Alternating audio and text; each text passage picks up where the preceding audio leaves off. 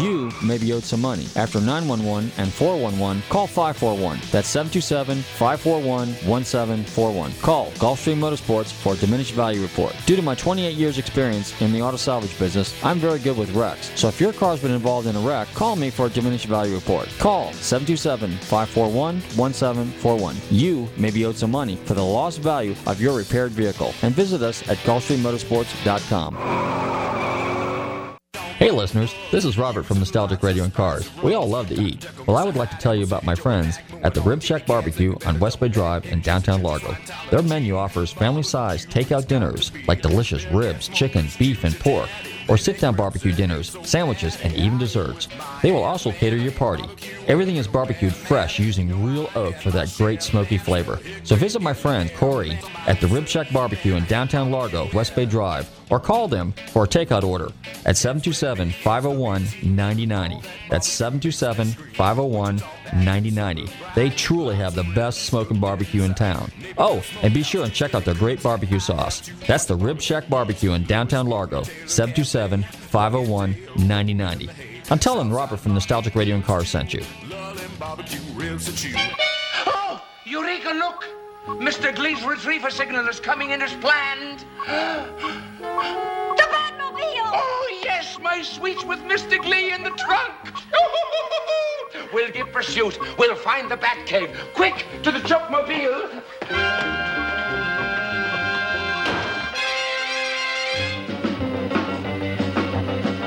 Holy honeycorn, that's a tracking signal. Obviously, there's a tiny transmitter built into that robot in the trunk.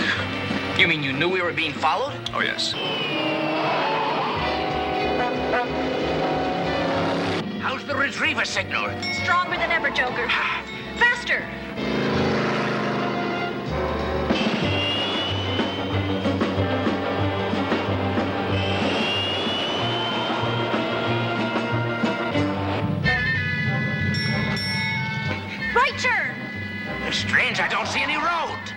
can't help that, Joker. The signal says right turn. Ooh, how humorous. Hold tight for the bouncy daisy.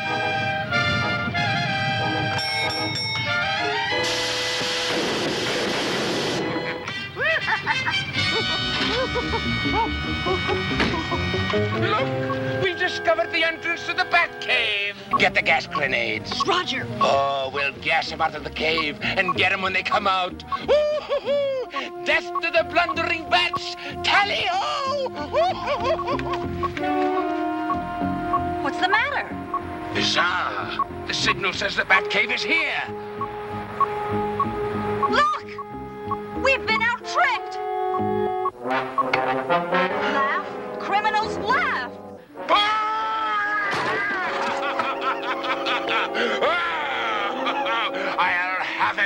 Oh, by all the saints of wicked mirth, I'll have it. The last laugh will still be mine. Four bucks. Why, you impertinent flying rodent.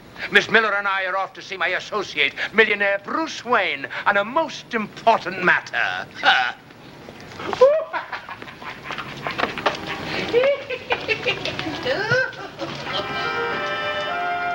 Let's go, Robin.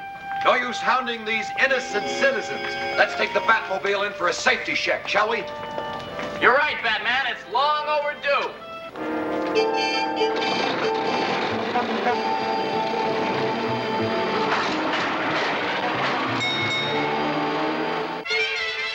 Excuse me, sir. Yes. It's the bat phone. To the Batballs. To the Batmobile. Hi, this is Ed Iskenderian here, and you're listening to Nostalgic Radio and Cars.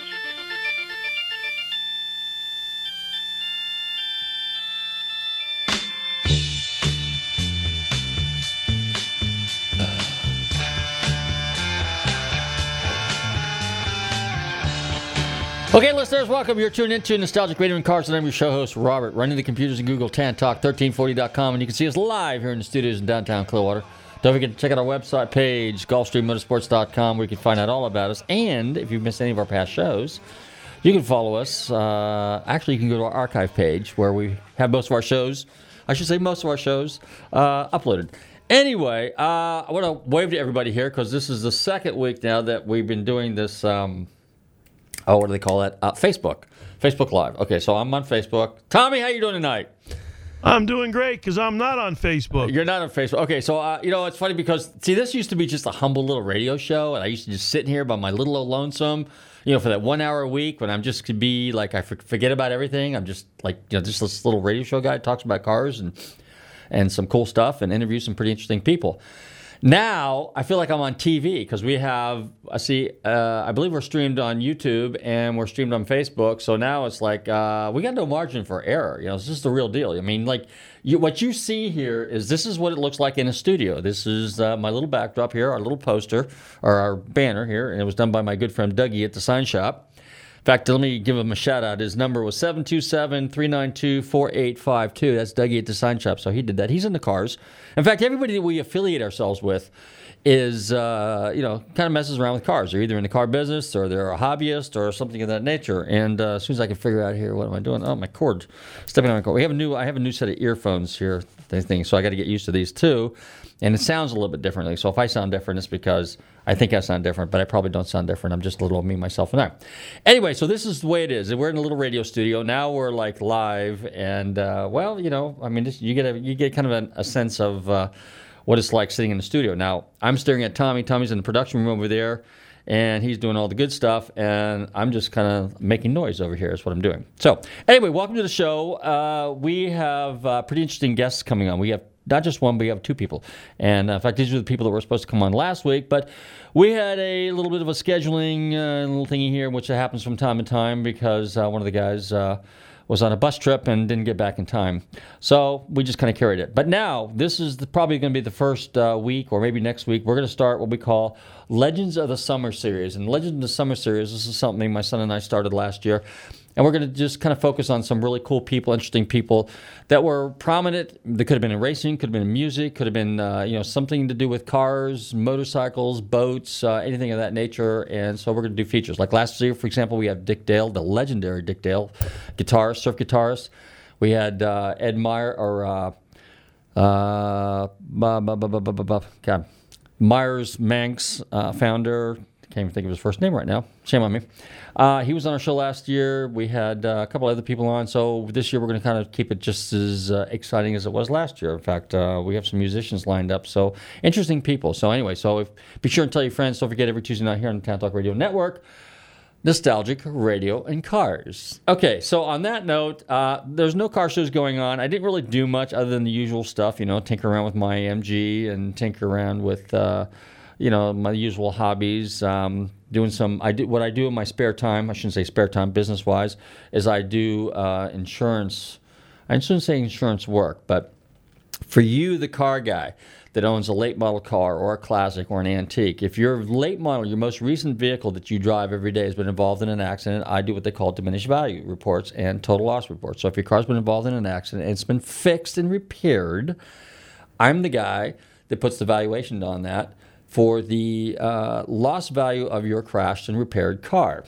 So, having said that, so let's just say you got a $30,000 car and it was wrecked and it was fixed. It's not worth what it was before the accident. There's a value. There, It's a diminished value there. So, my job is to, to determine what that value is, being the fact that I come from the salvage yard business, uh, many years, 35 years in the industry, parts junkie. Yeah, we all know I'm a parts junkie. I'm a hoarder, yes, um, and but I but I dig cars. I'm into cars, so you know I kind of know what they're doing, what what goes on with them, and the fact that I'm a licensed dealer, so I'm on top of the market. Uh, I deal with a lot of classic and antiques mostly, and then I've been doing a lot of late model stuff. So I do diminished values on cars. So don't forget to check out our website, GulfstreamMotorsports.com, and then I'm more than likely I can help you out. Got a couple little jobs going on this week, mostly 2015, 16, 17 cars, 18s. Um, possibly a 2019 Mercedes lined up right now. I'm waiting to hear back from the people on that one. Lady went out and uh, it was a loaner car, interestingly enough, and uh, she let her child drive it, her 16 year old. And uh, it was a little more car than they're used to. It got away from them, and it was involved in an accident. So, um, not their fault. Somebody ran into them, but still, nonetheless. So now we're kind of like in the middle of that one. So my job is to ascertain what that uh, the value of that 2019 Mercedes CL63 was. Anyway, uh, like I said, we got a pretty interesting show for you tonight. And I think what we're going to do, Tommy, there was, uh, since I've been running kind of behind schedule, there was a group back in the day, and I'm not sure if the song was called Stick Shifts or by the Four Speeds or Four Speed by the Stick Shifts or something like that. Maybe you can find that song. Since we're got we're on this drag racing thing, um, couldn't I couldn't find it um, because I was busy prepping, but. Uh, we played that song many, many, many years ago on this show, and uh, it was kind of a cool old song. So it was by it was a '60s song, and it's really more of an instrumental. So if you can find that one, that would be ideal. I think it was either called the four, Stick Shifts by the Four Speeds or Four Speed by the Stick Shifts or something of that nature. Or uh, then there was another song that we used to play uh, from time to time. And I remember my one of my very first guests was on the show, who was a drag racer, who was out of St. Pete, and uh, his name was Gary King. Still is around, and uh, he used to drag race a, a Gasser Falcon back in the day. And uh, so we played this song, and I can't remember if the title of the song was Big Wednesday or something of that nature. Because our first show, when we first started airing, actually the first show was on a Tuesday, but then we were moved to a to a Wednesday. Then we were moved back to a Tuesday, and now we're back to a, and then we went to Wednesday, and then we decided, you know what? I think Tuesday's probably a good day, so we're on Tuesday. Did you find it, Tommy? Well, I found something by the Four Speeds. What's it called? RPM. Uh, I don't know. Why don't you go ahead and play that one? Let's just see what that sounds like, and uh, fire that one up. Well, since we're about music and cars, I think this is okay. There you go. Hey, you're tuned into Nostalgic Radio Cars. Don't touch that dial. We'll be right back. What's the name of the song, Tommy? RPM. By the Four Speeds, right? Sounds good. I like it.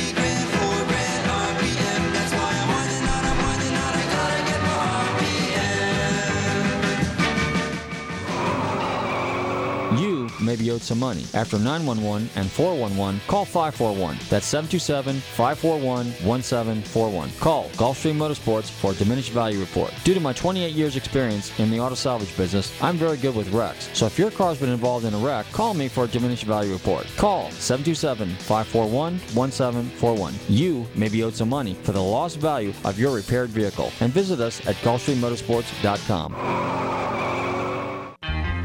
Looking for car shows? Then look no further than FLACarshows.com. On your computer or on your mobile device, FLACarshows.com is a comprehensive list of automotive events, plus videos and news articles. Whether you're looking for car shows, cruise ins, meetups, automotive festivals, cars and coffees, or anything else relating to an internal combustion engine, then this is a site for you. Check it out online or on your phone at FLACarshows.com.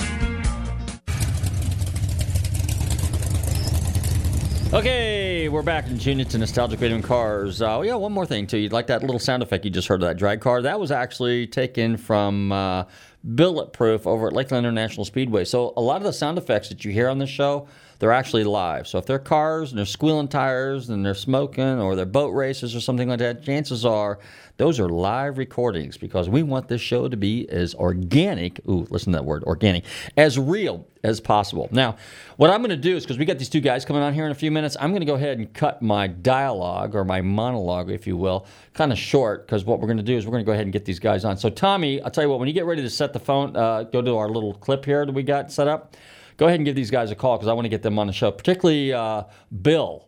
Okay, I want to give him a call first and then get Mike on. And then, um, so we're going to be talking about that. But let me give you a little uh, little shout out here to uh, those guys. Uh, you know, there's always car shows going on in the state of Florida, right? So uh, if you want to find out where all the car shows, if you listened to that commercial a few minutes ago that Bobby did, definitely check out flacarshows.com because that's where all the stuff is. All the car shows, North Florida, South Florida, East Florida. If you're in Pensacola, if you're in Amelia, if you're down in the Keys, I mean, flacarshows.com tells you where all that stuff is. Now, the big event that's coming up, there's a lot of stuff going on all over the country, okay? Particularly if you're from up north, you know, a lot of stuff going on in Michigan. You got the Woodward Dream Cruise coming up in uh, a couple months. But the big event that we're looking forward to is the Monterey Collector Car Week. So that's coming up in a few weeks, and we're going to, ha- or in, actually in August, third week, and second week, third week, second, third week, something like that in August, and we're going to have a number of people on ahead of time to kind of build some excitement. And like you know, I talk about these four shows that you guys want to attend all year round. And obviously, it starts in January. You go to Scottsdale, Arizona. Got to go there for the Collector Car Week. Of course, right here in our own backyard, we got Kissimmee. You got Mecum's auction. He's got 3,000 cars. 3,000. Not one, not two. 3,000 cars. That's a lot of cars. You go to Scottsdale, and between six auctions, you might have 3,000 cars, okay? Then, of course, we got Amelia Island, which is the number one event around the world and that is in uh, our own backyard up here in Fernandina Beach, Jacksonville. That's uh, promoted and orchestrated by our good friend Bill Warner. Then you've got Monterey Collector Car Week, which is in August, which is just you know a week long extravaganza of car shows, auctions, and then of course all leading up to the Pebble Beach Concours. And then in November we have SEMA, and that is uh, usually the first weekend in November, last weekend in October, and that's just basically like uh, anything and everything you want to know about anything to do with the aftermarket automobile business, you know, hot rods, cool cars, customs, you know, modern day stuff, uh, you definitely got to go check out SEMA. So those are the four major events a year you definitely want to go to. If nothing else, Monterey, Amelia, Scottsdale, and uh, SEMA. Well, I just named them all. You can't just go to one. You got to go to all of them. You know, so that's just the way it is. But anyways, Tommy, why don't you go ahead and fire up? Uh, well, he's on there doing the thing, so I got to kind of make up some stories as we go. You know, I don't really have a lot of stories this week because I really, you know, other than the news run of mill stuff, uh, digging through my trailers, trying to organize a few parts. Um, it's funny when you, you know, when you start running through all your piles of stuff. I ran across an old four-speed shifter box, a Hurst one. So uh, a lot of times, you know, some of the information is available online, some of it isn't. But I found an old shifter box that I had laying around. Didn't even know I had it. So basically, it's uh, like I'm going to say late 60s, early 70s GM style because it's got the little hook and the bolt and shifter deal on it, dealio as they say. And uh, but it looks like you know like a Camaro Firebird kind of slat kind of kicks over to one side. You know if you had an A body car, they pretty much come straight up and down. Same thing with a Torino. Same thing with a B body or yeah B body Mopar. But a but a F body Camaro or a Mustang, the shifters kind of kick over to one side, and that's what I believe this thing is. And you know, if you want to go to eBay and you want to look at completed sales based on eBay numbers, it's probably worth 100 to 175 dollars for a shifter box. Now, if it's early car and it's a date coded part, and there are date codes on them, okay, and there are numbers on them, you can cross reference the part numbers. But this looks like this is an aftermarket Hurst Competition Plus, even though they had basically a Hurst Competition Plus, a Hurst Competition style shifter that was available 68, 69, 67, 70, 71, 72, and so forth, Camaros. But if you went in and bought an aftermarket one, uh, in a Hurst box, you know, chances are that's what this one is. So this is not, I don't believe, an OEM. Uh, it looks like a re, uh, like a you know over the counter. Like if you went down here to back in the day, automotive speed, automotive engineering speed shop, or I think it's called Gearheads today. So anyway, Tommy, got uh, got something queued up for us there. Good. All right, so stick around. We got a great interview coming. We got some real legends coming on the show here in a few minutes. So uh, you're tuned into Nostalgic Getty Cars. We'll touch dial. We'll be right back. Here's a little Willie Nelson.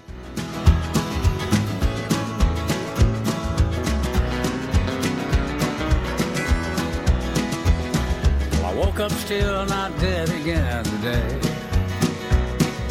The internet said I had passed away. Well, if I died, I wasn't dead to stay. And I woke up still not dead again today. Well, I woke up still not dead again today. The gardener did not find me that way. You can't believe a word that people say. Woke up still not dead again today. I run up and down the road making music as I go. They say my pace would kill a normal man. But I've never been accused of being normal anyway. And I woke up still, not dead again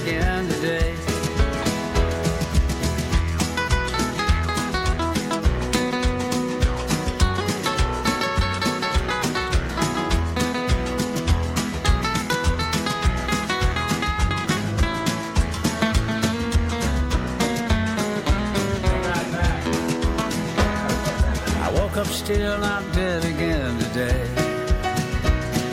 The news said I was gone to my dismay. Don't bury me, I've got a show to play.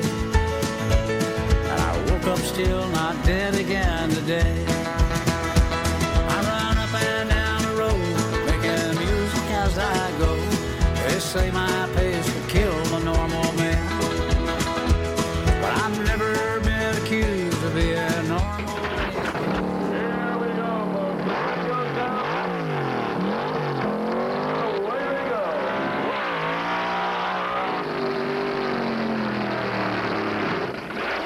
And watch some of these people, Danny Ongais in particular runs a car, and it looks as though the car is out of control for 1,320 feet. But he runs that thing faster than anybody else has been able to run a funny car this year. The American Hot Rod Association Spring Nationals at Bristol, Tennessee brings together 51,000 fans for whom the greatest sight in the world is a blown funny car or double-A fueler going through the lights with everything wound out tight. During 1969, the quickest funny car in the business is driven by Danny Ongais. His Mustang is built and maintained by the legendary Mickey Thompson. The heart of this torpedo is a Ford 427 cubic inch single overhead cam V8. Supercharged and burning nitromethane fuel, the engine develops 1,500 horsepower. Ongais's funny car record is 6.96 seconds and 207 miles an hour for the quarter mile. Uh, it's been an unreal season for us. We've uh, won over 90% of the races that we participated in and won out of the 12 national events that we were very uh, interested in. We've won 11 of the 12 so far. Well, I think it takes it takes three uh, main things. It takes a very good piece of equipment. When I say equipment, that's the chassis, engine, mechanical features. It takes an excellent mechanic and it takes a good driver. When you spin the tires, it lays rubber in the ground. We usually try and back right over the same marks. And the combination of the traction compound and a rubber laying on the ground will usually drop you about 15 hundredths of a second if you can stay right on the same marks. By late afternoon, drag racing's process of elimination has weeded out all but Ongais and Leonard Hughes. One one-hundredth of a second separates their best times. Now they will face each other for the funny car title. You figure that the normal reaction time for a person is about 15 hundredths of a second. It takes about another tenth of a second to get the tires all wound up and the drive shaft all wound up and everything. So working with 25 hundredths of a second. And if you can split the difference between a light going on and off,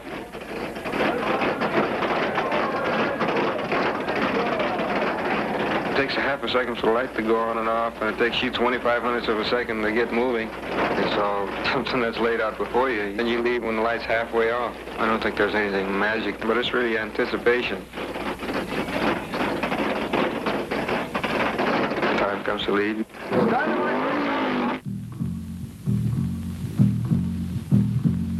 You lead.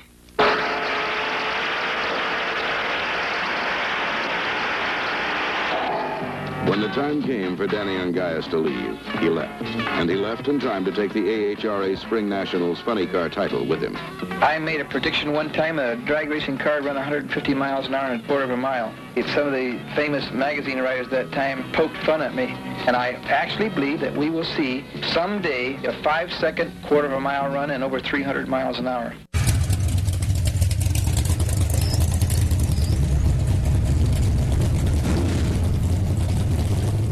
Hi there. This is Ohio George Montgomery, the Gasser King. You're listening to Nostalgic Radio and Cars. Okay, we're back. You're tuning into Nostalgic Radio and Cars, and it's uh, time to introduce our special legendary guest for the evening. I'm delighted to welcome to the show the original driver for the Hurst Hemi Under Glass, Wild Bill Shrewsberry. Bill, how you doing, buddy? Fine, thank you. Well, you know what? We've been we've been talking about doing this for quite some time. So uh, you know, we have a lot of mutual uh, acquaintances. You know, uh, George Montgomery was on our show. That we just played his little thing. Ed Iskenderian was on our show a while back. And uh, you at one point drove for the legendary Mickey Thompson. So uh, why don't you go back in time? Let's go way back in time. Tell us how you all got uh, involved with cars?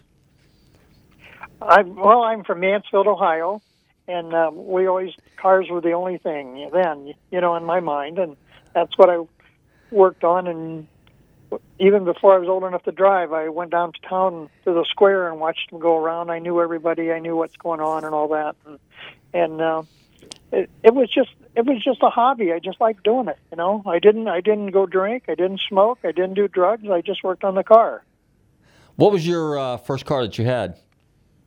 First car I had was a '50 Chevy. 50 Chevy. Was it a, did you hot rod it out or was it just a little straight six cylinder or what was it? It was a straight six cylinder. Then I put a, a it came with a 216. Then I put a 235 in it, and then I ended up putting a 261 in it of a Chevy truck. And then one night uh, in '57, uh, a Thunderbird, our guy with a Ford, had a supercharged Ford. They come out with that. He just waxed me good, and I went home that night and pulled the motor out of it. And then uh, George Montgomery had a Cadillac, and I thought, well, I'll go to the junkyard and get a Cadillac motor. And I went there, and they wanted they wanted uh, three hundred dollars for the Cadillac motor, and they wanted hundred dollars for the uh, Buick motor. So I bought a Buick and put in it.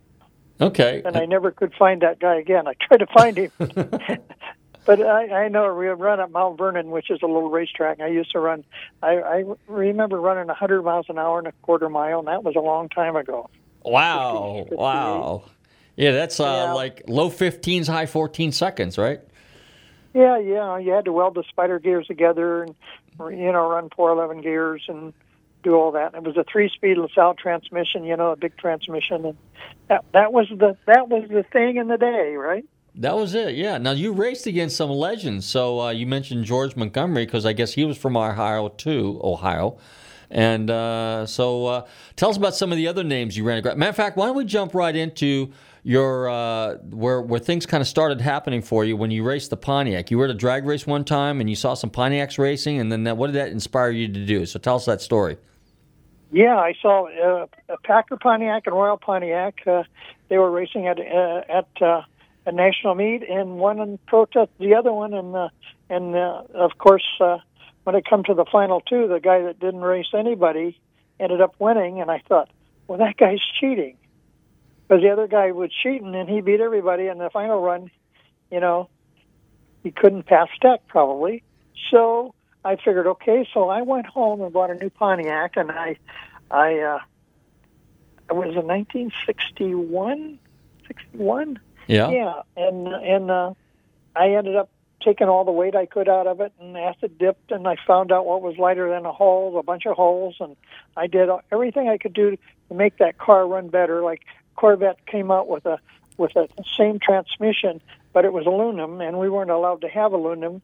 But I bought one at the junkyard that had a wrecked tail shaft, and I put it in the car.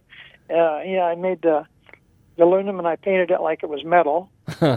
You know, you did in those days they didn't weigh anybody, so I took a lot of weight out of the car. Acid dipped a lot of stuff, and I was we had an aircraft supply, and I was able to get a bunch of aircraft stuff, and I just I just worked on my car all the time. You know, Mm-hmm. that was the only thing I had, and I was lucky enough to lucky enough to go to the races the next year, and those guys pulled the same thing again. And you know what? What? I lucked out. I beat them. You beat him. Okay, that's good. That's good. Now, when you raced that Pontiac, what kind of engine were you running back then? I was running a, a 340, 389, 345 horse or three something like that. Uh huh. Uh, it had three two barrels on it, you know, with a with a, a color cam in it and all that stuff. Pontiacs were the they were the thing to have in the day, you know, that ran good. Okay. But uh, they didn't weigh the cars, nothing. They didn't do anything, and and then Pontiac they they sort of had me hired me, or they were friends of mine, and and after they they give me money to tear the car down, take the head off, I would have pulled the motor out for them, what they gave me, and they uh, couldn't find anything, and they didn't know what I did. So then they hired me to go to their tech center, and and I I was lucky enough to be there for a while. And then Montgomery, uh, I mean, then they called me and had me go to see DeLorean, which was head of Pontiac, George DeLorean. Uh huh. And uh, he said to me, well, "I need you to do me a favor. I need you to go to California and run our cars for Mickey Thompson." I'd never been anywhere. I'd never been anywhere past St. Louis in my life, and I got in my car and I went to California. And of course, Jack Chrisman was there with his with. uh He was my buddy. You know, we got to be friends, and I had a neat shop. I couldn't believe it. With all to myself and all these cars and all these things. I had nine or ten cars there. You could do with it whatever you wanted. You know, Swiss cheese cars. They did all the. They they they were just. It was just really neat place. I couldn't believe it. I thought I died and went to heaven. well, now, how old were you back then? But I was 22 when I went to California. Okay. So when you were first started uh, drag racing, so let's say it's like 60, 61, what was your occupation back then? What did you do? I drove a truck for a laundry. Oh, really? So you're a truck driver, and then, of course, like a lot of guys, you know, you're just the average guy, and you're a car enthusiast, and you uh, saved every penny you could, and you put it into your street car, your race car, right? Yeah, that's exactly right. You know, I lived cars all the time. It was just, it was just great. You know, we had a lot of neat people like Ohio George Montgomery and all that. I never had to race that guy, and I didn't want to race him because he was fast. and he very, ran a different class than I did. Uh huh. Now, when you get out to Mickey Thompson's, um, everybody thinks Mickey Thompson as um, you know Ford, but when so Pontiac, Mickey Thompson was actually doing some stuff for Pontiac back in the day. Yes, uh huh. He had a he had uh, a, a guy named uh, Hayden Proffitt Oh, okay. drove cars for him, and then Lloyd Cox, Okay. and then uh, then I was the next driver. I don't know what happened to those guys, but I did see I did see those guys. You Mhm. know, and I, they talked to me. They come and talk to me, and and they they were fine. Uh, I couldn't believe it though. All the parts and pieces and everything. I I I was in seventh heaven there. Now you mentioned the Swiss cheese cars. Now there's as the rumor goes, um, a lot the Swiss cheese cars were basically they drilled out big holes in the frames and they did everything they could to lighten those. Those were the full size Pontiacs. That, and that, by then, when you got out there in '62, they were probably running 421s. And uh, Yes. So you did you did you work on those cars? Help build some of those cars, and to what extent? And then you drove them as well, right? Well, I had a, uh, I had what the first car they had for me to drive was was a, a '63 Pontiac Tempest. Mm-hmm. Had a 421 in it, and it had two four barrels on it, and and uh, the it had two Power Glide transmissions hooked together in the back of the car with a rope drive shaft. In 61 to 63, Pontiac had the the transmission in the back of the car. Okay, it was a transaxle car, right? Yes, uh huh. And uh, and uh, you could put a you could put a uh, uh, converter on it, and you could take it off and put a clutch on it. Oh, really? Had a throw out bearing and all that. Yeah, and you had a, a pedal, but it was faster. The car was faster with the clutch, but every third or fourth time it would break the rear end in it, which was a 390 gear, and it was the same rear end that they put in a Corvair. Oh, okay. So it was the So independent. what? So what I had to do to beat those guys, because they had half a dozen of those guys had them. You know, uh, Doran brother had one, and uh, uh, I I had to, I had to take the converter to B and M because it only had like 1100 stall speed, and I got a, over 3000 stall speed out of it, and. uh and uh, uh, it was fast. And I got the smallest M and H tire I could get that fit under the wheel well because the 390 gear was the only gear ratio you could get in that day in that car, and uh, that car uh, was faster with the stick, but it would break the rear end every third or fourth time. So I didn't want to break, and then I was lucky enough to win the class with it. Okay. 63 AFX. Okay. Did you get a lot of factory support from Pontiac back in the day when you guys were racing Pontiacs? Well, yeah, a lot of parts and pieces, but you had to do with it what you wanted to do with it. You know, they had so much stuff at Mickey's shop there, I, I couldn't even believe it. They had, you know, gears and transmissions and stuff are still in the box. Interesting, interesting. So when you were at Mickey Thompson, so you were racing around with the Pontiacs. Did you ever cross over to some of the other stuff that he was doing? No, I didn't. So you were strictly I- Pontiac. Yeah, and then what happened was Pontiac quit racing right after that. Oh, okay. After the after the Winter Nationals, like end of March or something like April, hmm they quit racing, and then I had to get a job in a wheel factory, welding wire-fed wheel, wheels, and uh, then Jack Chrisman came and and uh, told me because I was good friends with Jack Chrisman, Uh huh. and he'd won uh, nationals with the Pontiac dragster. And he said to me, "I need I need you to quit this job now. I got I'm getting a Comet, '64 Comet with a 427 in it." And I'm going, "Comet didn't sound like a hot deal to me because I remember the little six-cylinder cars and all that. No, no, no, no, they're for real. Nicholson's got one, and Ronnie Sox has got one, and we ended up getting one of those cars." Okay, and tell us about that now. That was pretty serious car. So that was a lightweight, uh, body in white uh, Ford uh, gas uh, AFX car, right? Yes, that's correct. AFX and Ronnie Sox had one, and Nicholson had a station wagon and all that, and and uh, we I only we only got the car a week before Pomona, Uh huh. and they had the track rented, and I'm out there trying to figure out things, and and Stroppe blueprinted a motor for us, and uh, the night before we went out to the races, we put the new motor in the car. Because those guys were running 11 O's and rosin, and I didn't know what that was. I'm I'm from Ohio. I don't know what rosin was, California. And then uh, th- then they they probably weren't legal. I I don't know. I don't know anything about them except I just was glad to to run them. And the first guy I had to race was Nicholson, Uh huh. And uh, I was lucky enough to beat him. And I felt real bad. I looked over when I put the car in high gear, and he was over there pulling on the steering wheel, and I felt bad for a little bit. then I got over that. and I, Ronnie Sox was the next guy I raced, and we both turned this identical, same ET, but I just beat him. I, I, I must have left before he did, or I had to leave before he did, I guess, to do that. From then on, I was fine. Everything was great. Was um, four speeds? You know, I'm a big four speed guy. So four speed was like the you know if you could power shift a four speed back then, that was probably the most prevalent transmission back then, right? Yes, uh huh. hmm When did they start phasing in automatics? I mean, did you run up against cars that had automatics in very often then, or it was pretty much everything four speed?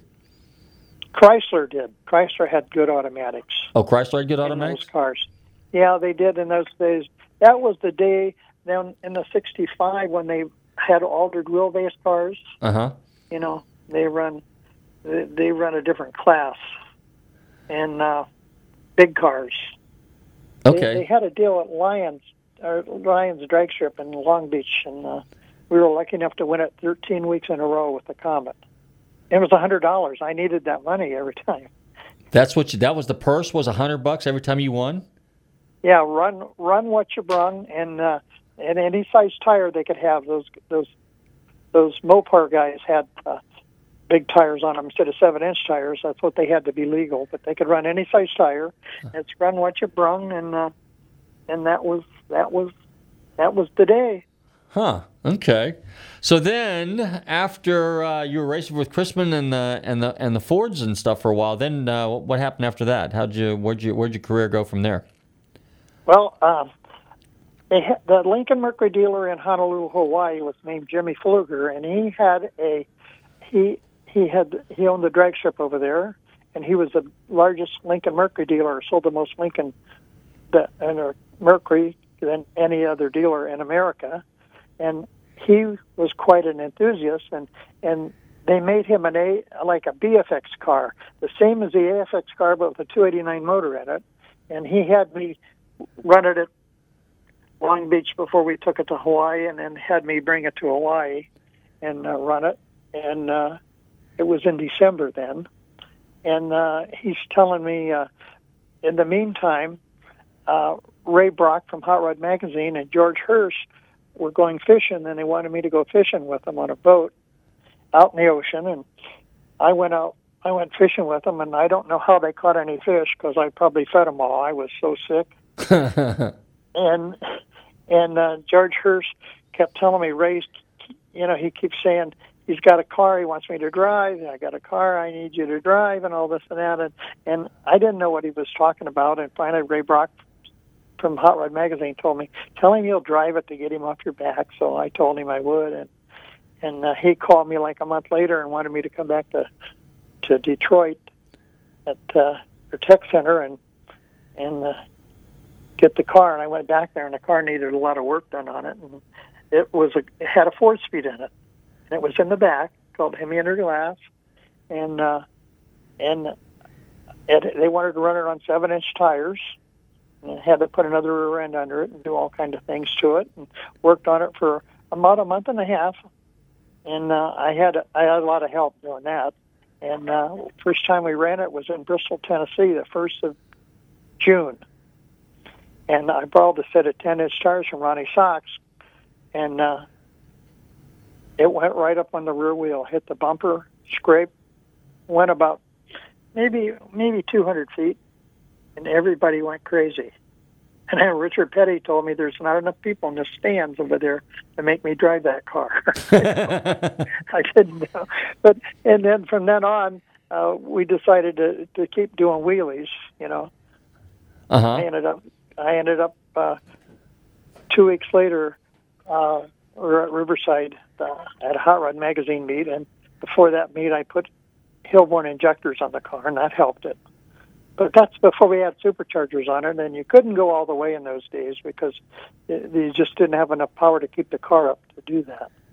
So, what was the origin? The Hemi under glass started out what as a '67 Barracuda, and then 65. '65. 65. Oh, okay. So then, how did the how did the concept come about? So that was that George Hurst's brainchild there that uh, throw that motor in the back there like he did. Yes. Uh huh. Uh huh. And what was it? Was it originally intended to be a drag car, a promotional car, or what was the original story on the Hemi under glass? Promotional car. It said a rolling research laboratory is what it had on it.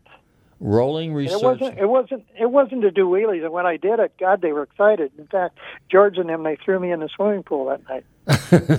Swimming pool. That's a good story. Okay. So I had fun. I had a lot of fun doing all this. so so now on, on on the original Hemi under glass, did you actually do a lot of the wrenching on the car and a lot of the you know uh, experimenting with the car as well? So you weren't just the driver; you were actually wrenched on the car and you kind of helped modify the car and get the car so it would go down the road in one piece, right? Well, originally we didn't have to do a lot because Paul Phelps from Hurst uh, that worked on the car at the research laboratory, and it was it was just a four speed car to to try out a, a four speed was really neat. It was on rollers, and you move the lever, and the only problem with it you couldn't have a neutral in it. You, if you started the motor, you had to have the clutch in. Okay. But but it was it was just a promotion for Hurst. And then when it started doing wheelies, everybody liked it, and and uh, they were OEM manufactured for one year. And the next year they went to an Oldsmobile. They had that twin engine Oldsmobile. Uh huh. I don't know if you remember Yeah. that car. Was- Hairy Hairy Olds or something like that was called. Yes, yes, the Hairy Olds. That, they were going to quit running the Hemi under glass and then do the Hairy Olds, and it ends up that the the the the uh, the the, Olds, the Oldsmobile was so heavy, and I drove it a, a little bit in testing, Uh-huh. and I didn't like it. I didn't like it. And then in the meantime, before that happened, uh, Dodge got a hold of me, and I still run into him under glass.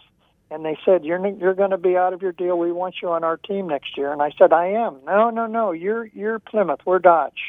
So, so they made me a, a sweet deal, and I did the L.A. Dart. And they got the L.A. Orange County Dodge dealers to to uh, sponsor it with the tow vehicle and and some bucks, and and I I did the Dodge.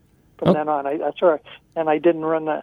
I, I would have stayed with the Hemi under glass if I know they were going to run it. But since that Oldsmobile didn't work out, why? That's that's what happened. Then I had a I had to get a kid after the guy from Oldsmobile. I mean, from Hurst went with me. At the end of the year, almost, they needed him. Paul Phelps instead of going with me, they needed him to stay there and finish that Oldsmobile. And I had to get somebody. And I was going to Long Island from Detroit to Long Island Raceway. And I'm from Mansfield, Ohio, and I called three people that I know. I, the third people I called was Bob Riggle, which he really wasn't my friend, but I needed somebody to work because I had some run-ins with him before, and I got him to go with me for six weeks. And I know every time we would talk to, we would talk. I'd talk to the factory, and he'd come right on the phone. Tell him Bob said hi, you know, and all this and that kind of stuff. And I'm going, well, all right. So it ended up that that uh, I sent him home, and uh, I kept the car in California for a while to the end of the year. Then I took it back, Okay. and uh, and uh, I got my built the Hemi under glass. I mean the the the L.A. Dart. Okay. But I, I had fun. I mean, Hurst was good. I had a good time with Hurst, and they were nice people, and and I had a we had a good understanding, and and I did great. And now that now uh, I don't know what's happening with Hurst. I don't think they're like they used to be gung ho anymore, and other people have got it. But uh, I know that uh, that that they started running the car again. That Riggle started with it again, and and. Uh, he's retired so many times that uh, I can't keep track of him. you know, I don't try to keep track of him. You know, Right. and uh, and he tells everybody that they ask him about me, and he said, "Oh, he he le- he leased me a car for six months." so you know, it, it's just, and then the, the guy Mike Mantel has it now. Okay, Mike Mantel. he- yeah, and he was supposed to come on the show. I don't. We, we haven't. We're not able to get him on the phone, but we're trying to get Mike. Now he's the new owner of the current Hemi Under Glass, correct? Yes, uh huh. Okay. And he's the real deal. He's uh, he's he's got his act together. He's got a beautiful rig, a big Mercedes diesel truck that that's a, uh like a motorhome inside, and Uh huh. pulls a big trailer and trailers puts two cars in the trailer, and he's got a puts a golf cart up above, and and he's really he's he's done a good job with the car. Excellent. Now you guys were at an event last weekend, or was it this past weekend? There was you, somebody out west in, in in Long Island or Long Beach. There has a recreation of Lions Dragway. So tell us about that experience. We got a few minutes yet. Yeah, the Lions drag strip. It's uh, it it uh, the recreation of it, and they put it in a building. And Kenny Youngblood, I don't know if you know who that is. Uh huh. Kenny Youngblood worked there about a year, is what he told me on it, and it's beautiful. And the guy must, he's got way over a hundred cars there, and I mean, really nice cars. Not not so many race cars, just a lot of nice cars. Like he probably got, I don't know, ten or twelve Willys, you know, from different years and Uh-huh. all that, stock ones, and and and it, it's beautiful deal. We were there, and in fact, Mike took me for a ride in the Hemi under glass there. Okay. In front of the people we had they had a little bit of room outside. And they wanted to do that so we did that. And uh and uh i'm telling you it's and we're getting ready to go to woodward avenue. They have a street race up there. Uh huh. in detroit or something later on the year. So it's just, it's just a lot of fun. I'm just having a good time and uh you know tried to be retired but i ended up All right, now we got, we got a couple of minutes left. I want to digress for a second. There's a Batman and a Batmobile connection. So um, tell us a little bit about that real quick. Well, George Barris, which I knew real well, had me drive the Batmobile, and they had one, and and he said to me, "We want to drag race it." I said, "Well, if you do," he said, "Okay, I'll get a Holman and Moody 427 Ford." Because he had a connection there, he said, "I'll get one of them, and we'll get an art car transmission, C6 automatic, and we'll put in the car."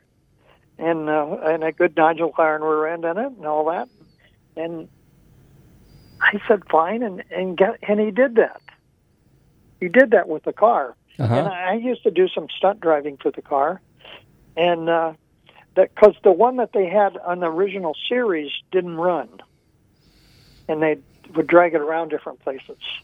But it was a lot of fun doing that. And in fact, I even took the dra- I took the Batmobile out and drag raced it. What kind of times did you turn? What kind of time? Mike might be calling in in a minute, so we only have a minute or two left. But what kind of times did you ta- uh, turn with the uh, Batmobile when you drove it on the drag strip? It would. It only run. The best I ever run with it was like about a twelve ninety. Twelve ninety is pretty fast. Well, it had a. It, it didn't weigh a lot. It, it. I mean, it was, you know, less than three thousand pounds. It it was good, but what we did with it was we we didn't put real good tires on it. We wanted it to smoke the wheels. Oh, you know, oh, spin okay. the tires. you know, in fact, it would spin more if I took off in second gear. It would just smoke them for a long ways, and then you could make it twist a little bit and go squirrely, and and the fire coming out the back and the whole deal. It was a lot of fun. I even took my kids. I had it in Mansfield, and I took my kids to school in it. I got two boys. Oh wow! And uh, yeah, it was it was a lot of fun. And then uh, I ran it at quite a few places. It was it was fun doing that. I've had a lot of fun.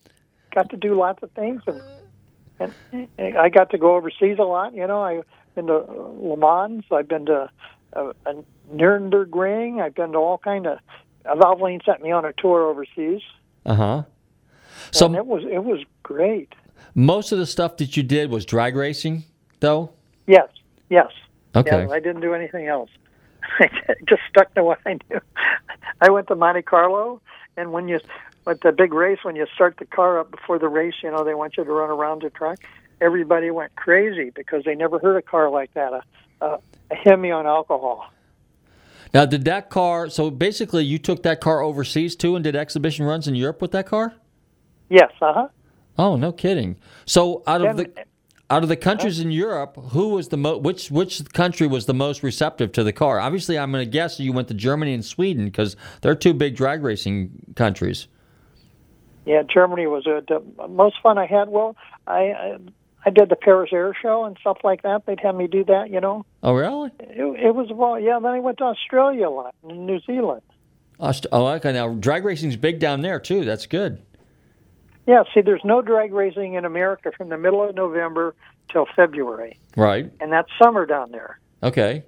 And they had a big, big series down there. And the first time I went down there and run, uh, they made me promise I'd come back every year, and I did. I think I went back 19 years, something like that. Uh huh. Wow. I, I had a good time down there. And then New Zealand, I run New Zealand too. Uh huh. It was a lot of fun. I've had so much fun doing this. It's just unreal. Well, Bill, we are just about out of time. So, uh, if people want to find out more about Hemi Under Glass and where you're going to be, how do they go about doing it? Is there a website they can go to, real quick? Well, my my website is it, it's my name at yahoo.com. Bill Okay. Shrewsberry at yahoo.com. Okay. That's it. And uh, I'll be glad to take care of anybody or see whatever they want or whatever. I, I just have a lot of fun doing this. That's super. That's super.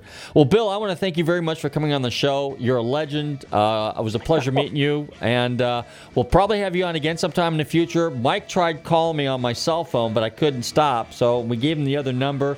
But what we'll do is we'll get both you guys on again sometime. Hopefully, you'll make it to Florida. Okay, that's what we're hoping for. And uh, if you're ever any mission runs here, now I think if you go to hemiunderglass.com, they can find out Mike Mantel. Okay, M E M A N T E L, and uh, Hemi Glass, the Barracuda, sixty is a sixty-seven or sixty-eight right now. What body style is it?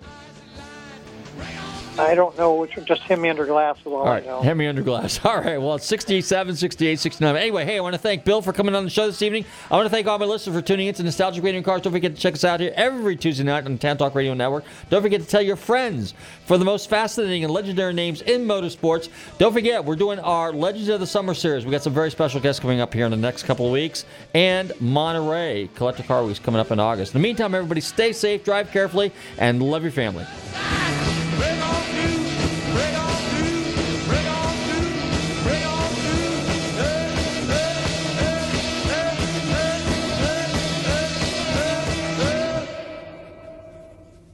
WTAN Clearwater, FM 106.1, WDCF Dade City, FM 102.3, WZHR Zephyr Hills. FM 104.3. Listen.